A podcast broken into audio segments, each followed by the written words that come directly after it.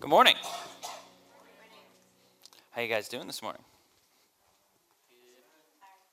Okay. All right. Well, I'm excited uh, to share with you this morning. We are kind of in between series right now. Last week, if you were here, Chelsea did an incredible job of uh, ending our Lowborn series. I wasn't here, but I went back and listened to it online. It was awesome. She did a great job. and then next week, we have our block party. You guys should be more excited about that. And here's why because Khalifa's is going to be here, and I ate at Khalifa's this week, and it was some of the best tacos I've ever had in my life. And I'm not just saying that. Um, and then Sojourner Coffee is going to be here, top shelf coffee. And then the Nomadic Few is going to be making uh, shaved ice for us, snowballs. It's good. Uh oh. Lord? Was that you? God really wants you at the block party. That's what it's going to be a great week next week. You're going to want to be here. I am super bummed. Um, I'm actually going to be in Guatemala with another guy from the fold on our first exploratory international mission trip. Hopefully, next year we're going to be taking a team to Guatemala. So this year we're going and checking it out, checking out the ministry for the first time. Um, but you are going to want to be here next Sunday at 11. And then after that, we are starting our summer in the spiritual disciplines. so we're going to spend 12 weeks. That sounds like a long time. This summer, we're spending 12 weeks in the spiritual disciplines. We're going to go through six spir- spiritual disciplines, and in each one, we're going to talk about what it looks like to practice that discipline as an individual, and then what it looks like as a community for us to practice that spiritual discipline. So today, our goal is to look at why we would practice spiritual disciplines. So we've spent the last like five months look, looking at the ethic of the kingdom of God, looking at the reality, the character of King Jesus.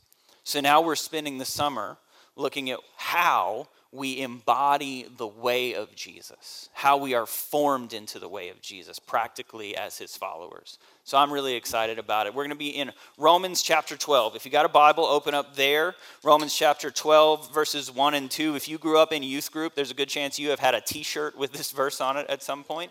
Um, it is super common.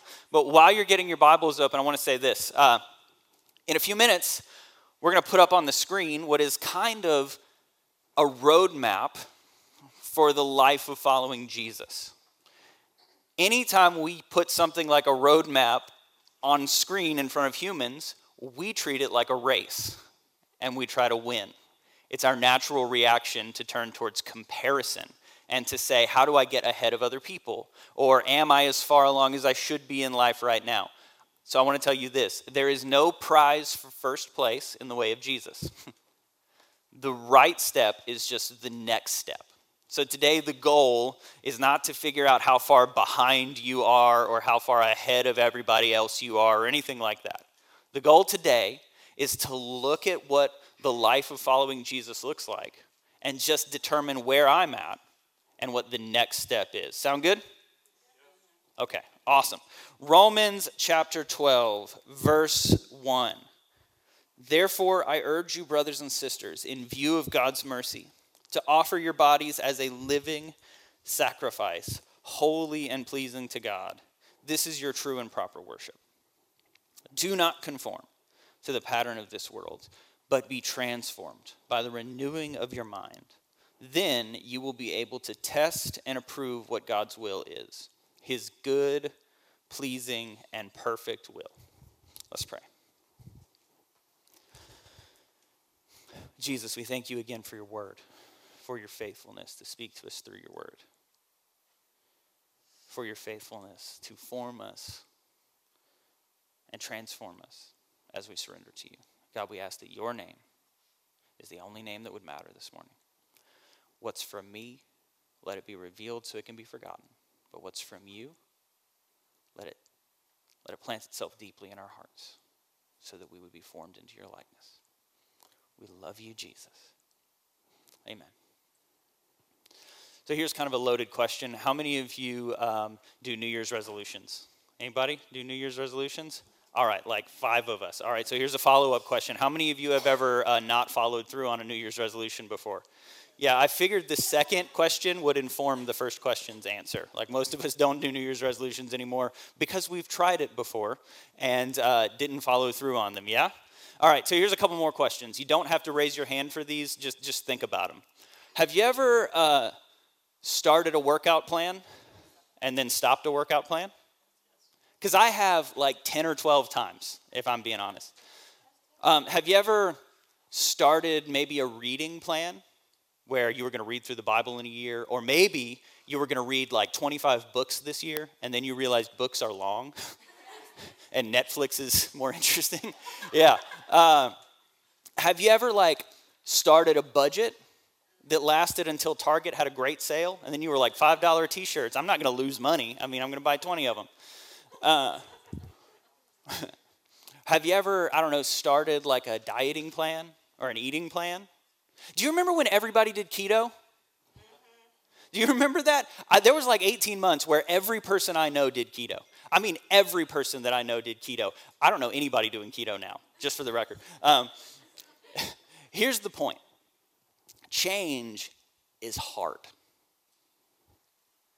Change is really hard.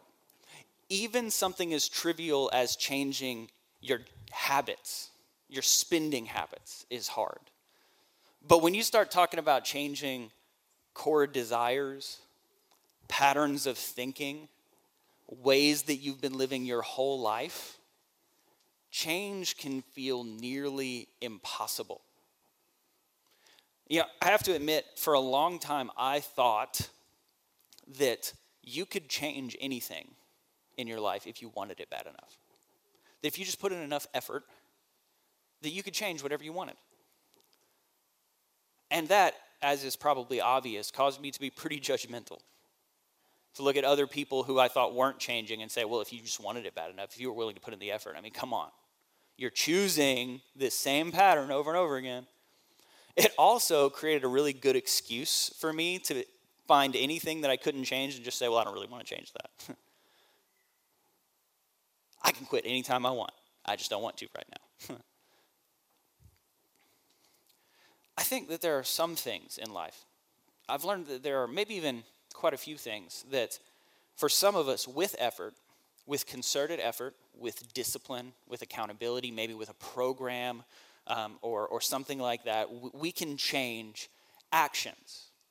We can change behaviors in our life. We, we can get to a place where we can manage behaviors. I might learn to not lash out in anger anymore right? I might learn to speak more kindly to my wife or more kindly to my kids. I might learn to not look at pornography anymore or to not abuse a substance anymore. I might, with effort and with a program and with help, be able to change that thing. But if you're like me, you have found yourself looking in the mirror with changed actions, but the same desires.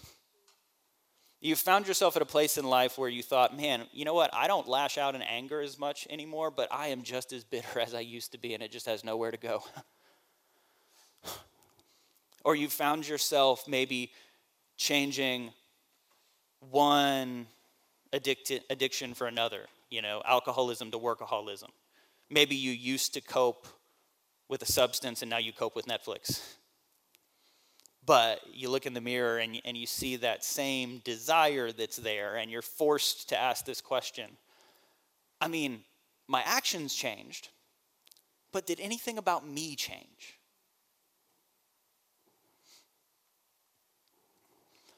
The book of Romans turns on a hinge at Romans chapter 12, verse 1 and 2. It can be divided into two parts as a book. The book of Romans was written by a guy named Paul, and Paul was what we would call a church planter and a missionary. That meant he went to different cities and he would plant or he would start a new church. Um, and he would spend time in that city. He would, he would plant the church. He would disciple the people, teach them, and he would train up leaders who could take his place so that he could go plant another church. But he wrote the book of Romans as a letter because in the city of Rome, a church sprung up that he had never been to before and he wasn't sure he was ever going to be able to go and disciple and teach those people. So he wrote the book of Romans. And the book of Romans, the first half, Romans chapter 1 through chapter 11, really functions as everything you need to know, everything that Paul wanted to say informationally to this new church. He goes through the, the story of sin, the, the people of Israel, the way Gentiles play into the story, people who aren't Israelites. It talks about the interplay between law and grace. It is dense, it's concentrated, it is highly theological. It's really everything you need to know. And it's worth saying right now that uh, the, the first half of the book of Romans, Romans chapters 1 through 11, should be read as a unit. Some people will take individual chapters or verses out of the book of Romans and try to build a whole theology off of one individual chapter, and it doesn't work like that. You can't take Romans chapter 6 or Romans chapter 11 and build a theology on them because 1 through 11 all function together as an overarching narrative. That's how it was written.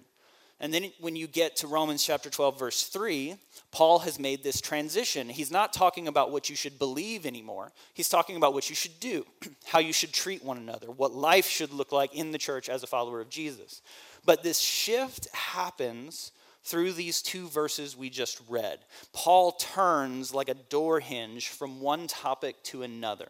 He starts off by saying, Therefore, in view of God's mercy. So, in other words, because of everything that I just said, because of what you now know, present your bodies. That's important. Something physical. He doesn't say present yourselves, he says present your bodies to God as a living sacrifice. There's something physical about what he's asking us to do because this is your true and proper worship. So, because of what you know, you present your bodies, you take physical action. And then he says, Do not be conformed. Do not live the same way. Do not pursue the same goals as the world around you, but be transformed. The hinge that the book of Romans turns on is change how does change actually happen in the life of a human? But not just behavioral change, transformation. Do not be conformed to the pattern of this world, but be transformed. How? By the renewing of your mind. So there's something physical about change, and there's something inward there's something mental, emotional, and spiritual about change. And change encompasses both of these things something we do with our bodies and something we do with our minds. And then, through this transformation, you will be able to test and approve what God's will is. So, in other words, Paul is saying Here's everything you know. Because of that, I'm about to tell you everything you're supposed to do. And if you want to be able to live that way, you have to engage, you have to find transformation. And transformation happens in the physical presentation of our bodies and the renewal of our minds. We all on the same page? Transformation is hard, it is difficult. For us to live in the way of Jesus, not perfectly but for us to live in His way, transformation is required. And transformation is a physical and mental, emotional. It's an outward and inward process. So here's what I want to do. For the rest of the morning, um, we're going to go through what um, it's a tool that's called the stages of the journey. It's going to be up here on the screen. Um, I would highly recommend if you can figure out how to put this into your notes, put this into your notes. If you need to take a picture of this, take a picture of it. We'll put it up on the screen after the service too. So if you want to go back and take a picture of it, you can do that. But this is the stages of this, the spiritual journey. And what this does is it kind of outlines what life tends to look like for a follower of Jesus and the stages of life we go through. Another way of saying that is this is how transformation normally looks in the life of a follower of Jesus. Now, this is a tool that was created by some friends of mine at a church called Emmaus in Greensboro, North Carolina. Um, and just so you know what went into this, um, they developed this tool by examining psychology and how humans change by examining um, some thought leaders in spiritual formation, people like Pete Scazzero, who are Christian teachers about spiritual formation and development. I would recommend that you Google Pete Scazzero and read any book you can find by him. Um, that's just free advice. He's a great author. They obviously spent a lot of time examining scripture, but in addition to that, they looked back through church history and they studied the works of authors and formation writers like Bernard of Clairvaux. They examined the different traditions Eastern Orthodox tradition, Protestant tradition, various traditions, and they found overlap in how Christians throughout human history have talked about change and came to this conclusion that if you're going to kind of collate or synthesize how change happens according to both psychology and Christian tradition and scripture, that it seems to happen in this way. Sound good? All right, you ready to jump in? Perfect. All right. So, following Jesus generally starts with moments with God. Now, that could be for you, that could have been like youth camp when you had an experience where you were like crying. It could be, um, it could be a moment in worship. Um, it could be church. It could be um, the gathering. It could be in your quiet time. Most of us have a moment with God. We have some time in our life where we can remember. It could be a day, it could be an exact minute, minute. It could be kind of a season where we would say something started to change. We began to become aware of God in our lives. We began to come aware, to become aware of truth. Something dawned on us. Now, here's something that's important to note. In our culture right now, we tend to imagine that moments with God are always emotional because we think that all everything significant is emotional. When we think of someone encountering the presence of God, we imagine someone crying with their hands raised, some very tangible version of God's presence. But I just want to say that some of us are emotionally expressive people and some of us are not emotionally expressive people. So if you are not an emotionally expressive person, you would not expect a moment with God to be an emotionally expressive moment. Does that make sense? So, this doesn't necessarily mean that your relationship with God started with an altar call. I've had moments with God in church gatherings, I've had moments with God in the woods by myself.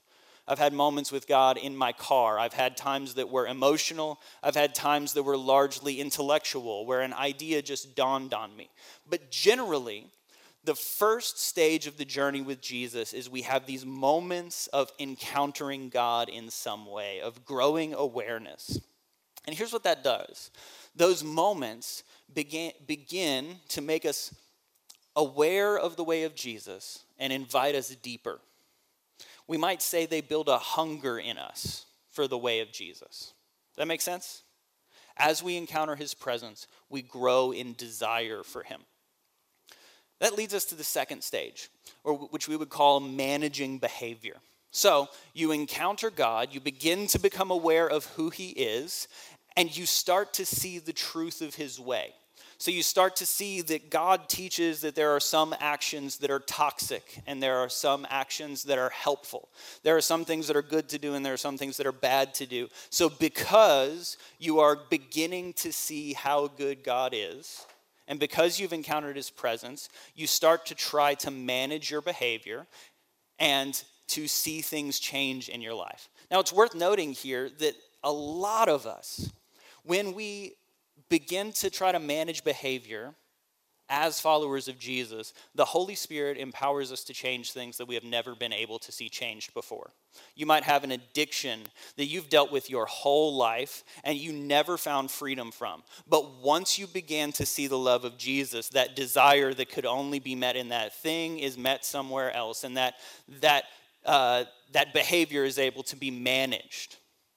So your, your addictions maybe begin to change. You might cut out pornography in your life. You might stop binge drinking. You might start taking a Sabbath. You might start tithing. But you begin to look at your actions and say, there are things that are hurting me, and there are things that are, that are helping me, and they're helping the world. So you begin to manage those behaviors. Make sense? So that's stage two. That's usually the second place in our journey. Maybe some of you today, you've started kind of becoming aware of God's presence in your life. You started gaining interest, and maybe you've made a decision to follow Jesus. And the next step in the stage for you is just to ask the question what behaviors are hurting me? What behaviors go against the way of Jesus? In this next stage, this is where a shift starts to happen. And this shift, I would describe it like this you begin to see that the way of Jesus is good for you and good for the world. One more time. You begin to see that the way of Jesus is both good for you and it's good for the world around you because you've begun to see the positive impact of managing those negative behaviors. So you begin to see that those sins were hurting you and you begin to fall, we might say, more deeply in love with Jesus. Oftentimes, this is marked by a, a greater passion for Jesus, something, some sort of emotional experience or, or some stronger feelings towards Jesus as you begin to see that this is actually good. Jesus isn't just an idea, but there's actually change happening in your life. And this leads you to mission with Jesus. Now, I would say one of the most consistent patterns that I've seen in my own life and as a pastor for the last 10 years or so is there is something significant that happens in the life of a believer when they begin to engage in mission. I can't tell you how many times I have seen someone who follows Jesus go on their first missions trip or begin volunteering at a homeless shelter for the first time, or go downtown and serve homeless people on the street, or start helping out at a juvenile detention center, which we're in the process of scheduling our first chapel in juvie um, for this summer, which I'm really excited about. But I can't tell you how many times I have seen a follower of Jesus make a missional decision, and it's like a new passion is developed in your life because you begin to see a life of purpose purpose. You begin to see the way of Jesus lived out as you begin to practice things that Jesus said, like whenever you serve the least of these, when you visit those who are in prison, when you feed the hungry, when you clothe the naked, you do these things to me. As you participate in mission, something really, really significant happens in your life. Does that make sense? Now, there are a lot of followers of Jesus, just so we can all evaluate. There are a lot of followers of Jesus who have spent their whole life occasionally having moments with God and managing behavior, but they have never developed compassion because they've never participated in mission. Don't answer this question out loud. Have you ever met an uncompassionate Christian? Don't laugh. The shift happens as we begin to participate in mission because we begin to live in purpose. We begin to see not only the significance of the way of Jesus for us, but the significance of the way of Jesus for the world around us. It's a really significant moment. But you'll notice that there's this big, bold white line here called the wall. It's where this is where most followers of Jesus plateau. The, the people who developed this tool argue, and I would agree, that 70 to 80% of followers of Jesus never progress past mission. And, and here's why I think that is the first three stages have a tangible emotional payoff in your life. When you have a moment with God, whether it's an emotional moment, whether it's an intellectual moment, it feels good you learn something new about God's character. You have an experience of his presence in worship. It feels good. When you begin to manage behavior, when you begin to do things Jesus instructs you in the world and to eliminate toxic behaviors in your life, there is an emotional payoff. As you eliminate toxic behaviors, you start to feel better. And as you begin to live outwardly in mission with God, you feel a sense of purpose. There's an emotional payoff at each point in the journey so far. But there is not an emotional payoff of moving inward. Moving inward hurts. See, this is the wall, is that place in the life that I have experienced many times, and I think most followers of Jesus will experience, where you say, you know what? Has anything really changed? I know I don't lash out like I used to, but I still feel just as bitter as I've always felt. I know I don't look at the things on the internet I used to, but I still feel just as stuck in lust as I always have. I know I know I don't abuse that substance anymore, but I still feel like I need to cope. I still feel like I have to have something to help me cope in the world. That's where we experience that wall. And once again, so that we have the ability to identify, it's, it's pretty common to see followers of Jesus, and I'm not trying to point fingers here because I have been here plenty of times in my own life. It is very common to encounter followers of Jesus who are very excited about mission, They have compassion for a very specific group of people, but they do not have empathy because they've never moved inward. Now, listen, I know this is a really, this is more of a lecture than a sermon this morning, but this is really important. There's a difference between compassion and empathy. There's a difference between mission and empathy. There's a difference between joy that comes from a deeply rooted place in your heart and managing behavior to try to force happiness. There is a significant difference between those things. There are a lot of Christians who are passionate about abortion but don't have the ability to empathize with someone who's a different race than them. There are a lot of Christians who are passionate about international missions work, but do not have the ability to empathize with the person who lives across the street or works next, works next to them, whose life doesn't look like theirs, or who struggles with a different set of things than they do. It is very, very common in our world to have followers of Jesus who are passionate about some aspect of the mission, who do not commit the major sins because they manage behavior, and they have lots of moments with God, but their growth in the way of Jesus has plateaued because they have not moved inward. And you can see the lack of empathy in their lives because empathy is only developed through inward movement. So here's, here's what the movement inward looks like it looks like not asking, How do I stop lashing out? but it looks like asking, Why am I so bitter? Who hurt me? Who do I need to forgive? Where did I learn this pattern of living? It looks like rather than asking, How do I stop binge drinking? asking questions like, What am I trying to forget? What am I trying to deal with? What am I trying to cope? Oftentimes, moving inward looks like going to counseling, or it looks like a tool like maybe the Enneagram or a different personality test that are not the Bible but can be very helpful in examining our inward motivations and desires. Oftentimes, movement inward means not just having an accountability partner who will tell you when you're sinning or not, but having a friend who will ask you hard questions about your motivations and your desires and your drives. Someone who will look at you and say, This doesn't seem like you. and someone who knows you well.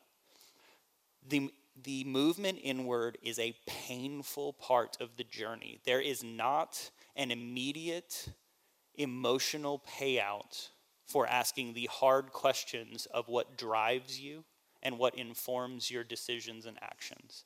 It is often painful because it means asking, What wounds did I develop as a child? What lies have I believed throughout the course of my life? It means asking questions like, What do I believe about myself that would cause me to treat myself and other people this way? And it hurts to confront what Pete Scazzero calls our shadow side. Most of us go through our whole lives trying to ignore the dark side of ourselves or trying to hide it. Moving inward means looking at that part of ourselves that we don't like with curiosity and saying, Why are you there? rather than pretending like it's not there. Does this make sense? Give me a nod if this makes sense. It's a hard and it's an uncomfortable thing, and it's something that can't be done alone, just for the record. It requires community to do that well. Confronting your shadow.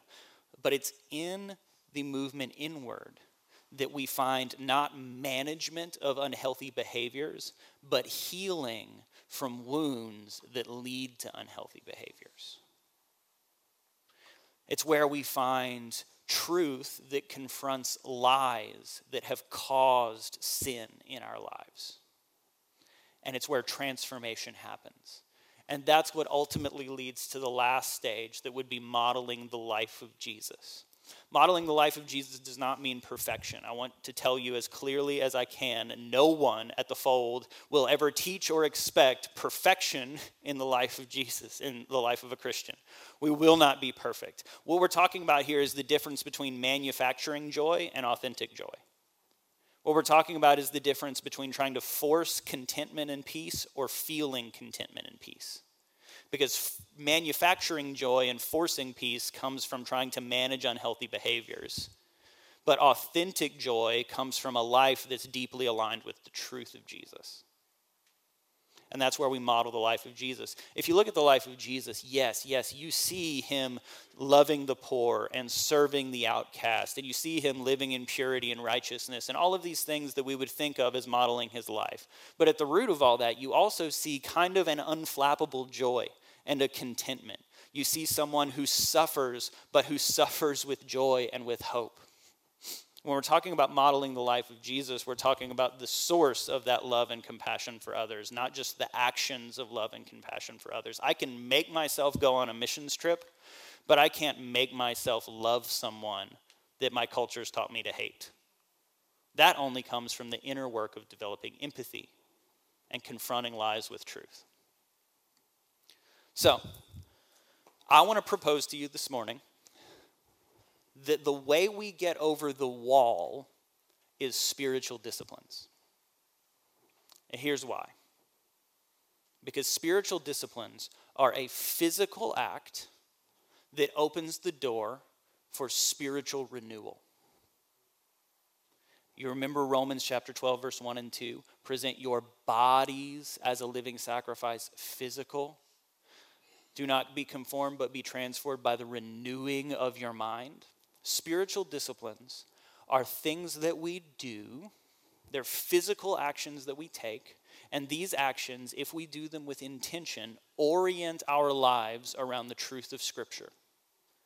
So when I choose generosity as a spiritual discipline, I physically embody my dependence on Christ by giving things away that I think I need. It's a physical action that reflects a spiritual truth. And when I take the spiritual action, it opens the door for the Holy Spirit to speak truth to the lies and fears in my life. Spiritual disciplines are often uncomfortable because they bring to the surface the lies and fears that we hold but they bring to the surface the things that the Holy Spirit can begin to transform. Make sense? So, this summer, we're going to talk about six spiritual disciplines. We're going to talk about serving, generosity, prayer, scripture, and confession. And we're going to spend one week talking about what it looks like as an individual to practice this spiritual discipline. And then we're going to spend a week talking about what it looks like for a community, for a church to embody this spiritual discipline. And we're doing this not because these are things that Christians are supposed to do to earn points from God, not because God like expects us to do these things simply out of obedience, but we're going to talk about these because these are the door that empower us to move inward. Now, listen, spiritual disciplines are, are not easy fixes for transformation. They're a door you have to walk through to move inward. Right, so they're not an end all be all. Some of us still need counseling and we still need mentoring and we still need to do some hard work. But spiritual disciplines open the door. I cannot tell you how formative an extended practice of solitude in prayer is. Because when you sit in solitude, as Christians have done for thousands of years, it forces the lies that you've come to believe to the surface because you can't drown them out with the noise anymore. And then you can confront them in partnership with the Holy Spirit with truth. Spiritual disciplines are physical practices that create space for spiritual renewal. Sound good? So, this has been a lot of information, not really a typical sermon at the fold, and that's on purpose. Here's what I want to ask you to do as we close in worship. I want to ask you to, in prayer, look at this tool as you've written it down or taken a picture of it, or maybe you can just remember the stages. And I just want you to ask the question as honestly as you can Where am I at on the journey? Now, you might, like I said before, be experiencing moments with God. And the next step for you is to ask, What are some behaviors that I need to manage? That's a wonderful place to be. I'm so excited that that next step is there for you. You might be in a place where you're starting to manage behaviors. You, have started to see some transformation in your life, but you need to engage in mission.